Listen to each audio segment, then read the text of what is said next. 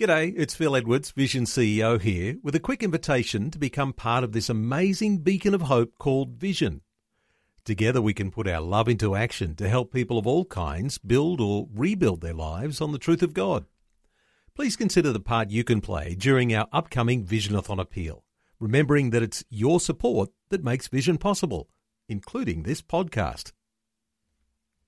Jesus said, If you hold to my teachings, you are really my disciples. Then you will know the truth, and the truth will set you free. When control is used in Christian leadership, it's a form of spiritual abuse.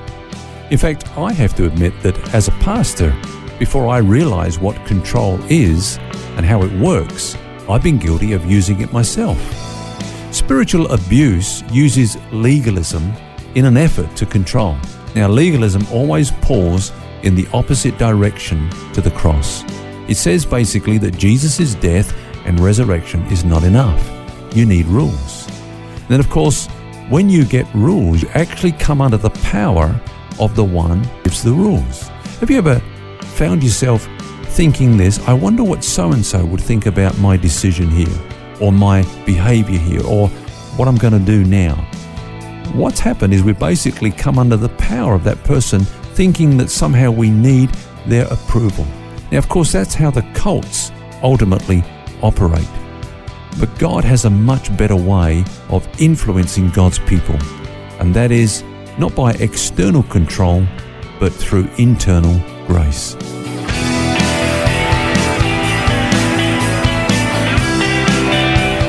This is Set Free with Ken Legg. Welcome once again to Set Free with Ken Legg. I'm Phil Edwards, and this week we're looking at the subject of toxic relationships. What do you do when things go bad with someone who may be very close to you? And a lot of this wisdom is coming from Ken's book, What's Eating You, which he wrote a few years ago. Now, yesterday, Ken, you defined a toxic relationship as one that's harm, harmful, and you started to explain how we can recognize a toxic relationship by uh, someone's attempt to control somebody else. I, I guess we've all seen that. Uh, maybe we've experienced that ourselves. And it could even happen on a spiritual level, I would imagine too. Do you think it, it's something that people do in ignorance, or do they do it, uh, you know, not necessarily deliberately, or is it deliberate? How does it work? I'm sure a lot of the time it's it's not deliberate, and people don't realise actually what they are getting involved in. But uh, remember this, you know, the Bible says that it was for freedom that Christ has set us free. Mm. That's the goal of his redemption is that we might enjoy freedom, freedom to be his and to be his alone. Freedom now, from what though? Well, freedom from many things. Freedom from the law, of course, freedom from addictive behavior, but also freedom from controlling people that basically want us to carry out their agenda for our lives mm. rather than his agenda. I guess we've all encountered people like that who want their agenda over ours. What do you do if you're in that situation? Maybe there's somebody listening now who's thinking, "Oh, that's me," and so and so is trying to, in you know, yeah. Well, first of all, I think it's important to just um, make that differentiation that we we made yesterday, Phil, which is that there is a difference between righteous authority and unrighteous authoritarianism. I mean, there are um, uh, roles within society, within the family, within the church, uh, authority, roles of leadership and authority, and uh, they're all good and wholesome and, and for our benefit. But it gets bad when it becomes what we call unrighteous authoritarianism. Mm. And the first thing is to recognize it for what it is.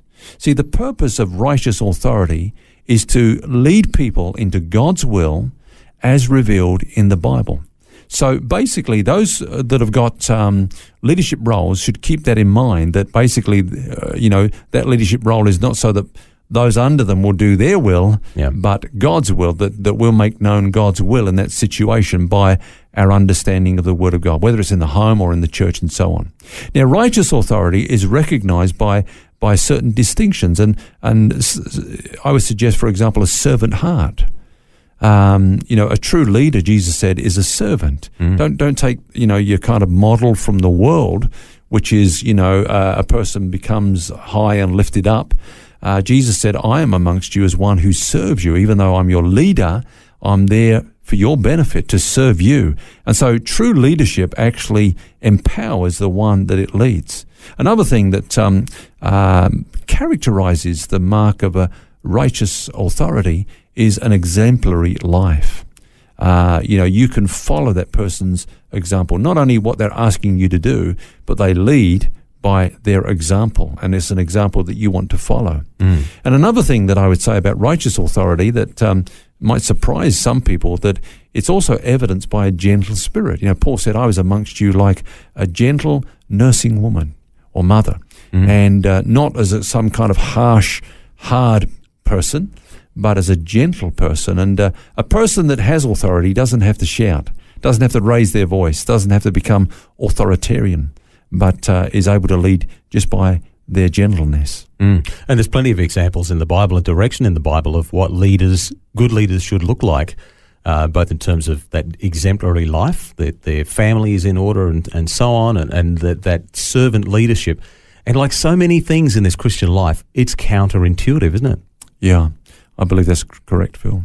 So, what would you say uh, uh, should be some safeguards against abuse of authority?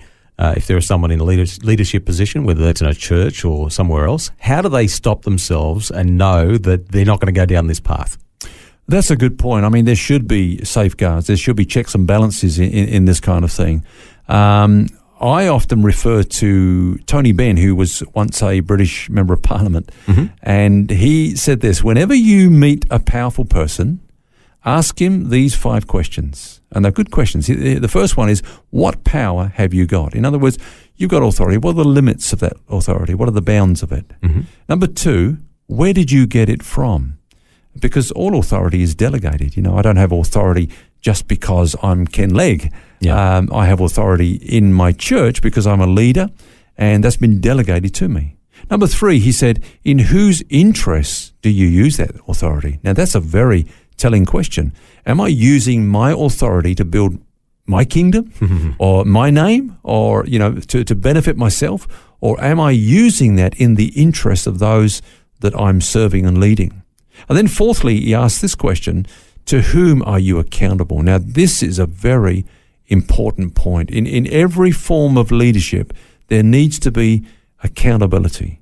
There should be someone to whom we hold ourselves accountable to, not, not just in kind of appearance, but in actuality, you know, Yeah. where we're seen to be accountable. I guess it's when it's when that accountability loop is missing. That's when things start to go off the rails. And, Yeah. and leaders start imposing some of these controls that we're talking about. Yeah. So, for example, you know, like the, the man that insists that he has authority in his home. Uh, okay, is that where his is that where the chain of command ends? Is he a pope, answerable to no one, but everyone's answerable to him, or is he in submission to, for say, say for example, his local church leadership? Is he accountable to them? And even within the church leadership, um, again, there's no popes, there's no uh, single person that has total authority. When you study the scriptures, um, you'll see that uh, local leadership was always plural, plurality of leadership. There's no one pastor, one man that had all the power entrusted to him, because that's dangerous. Everyone has blind spots, and uh, uh, no one's got a handle, a total handle on on everything. And we need one another to balance, uh, to protect the flock, and uh, to protect those that are under that authority. So there needs to be accountability. And then, of course, the, the fifth and the final question that he asked is, how do we get rid of you? which, which I think is good. In other words, is there some place, if this thing gets out of hand, uh, is there some place where, you know, you can be pulled out of that authority for a time until you get back on track or whatever it is? You know what I mean? For the safety of those that we are leading. Mm, uh, all of us are, um, well, none of us are indispensable, I guess, in that regard, because we all have the potential to be flawed, go off the rails in whatever area that we're leading, and we're all leading in some area in our lives. So we need definitely that uh, that accountability and and to come back and measure ourselves against what the Word of God says. Great questions. What power have you got? Where did you get it from? In whose interests do you use it? To whom are you accountable? And how can we get rid of you? Great. uh, as I say, you know, nobody's nobody's fallible. Nobody's infallible. I mean, uh, it reminds me of a time when I, I was sharing with some leaders. I says, now, of course, we all have blind spots, don't we? And one guy piped up. He says, well. Obviously, we're not aware of them if they're blind spots. we don't know, do we? and that's the whole point: is that uh, others do know what our blind spots are. We don't know ourselves, and that's why we need the protection and the safety of others in the team.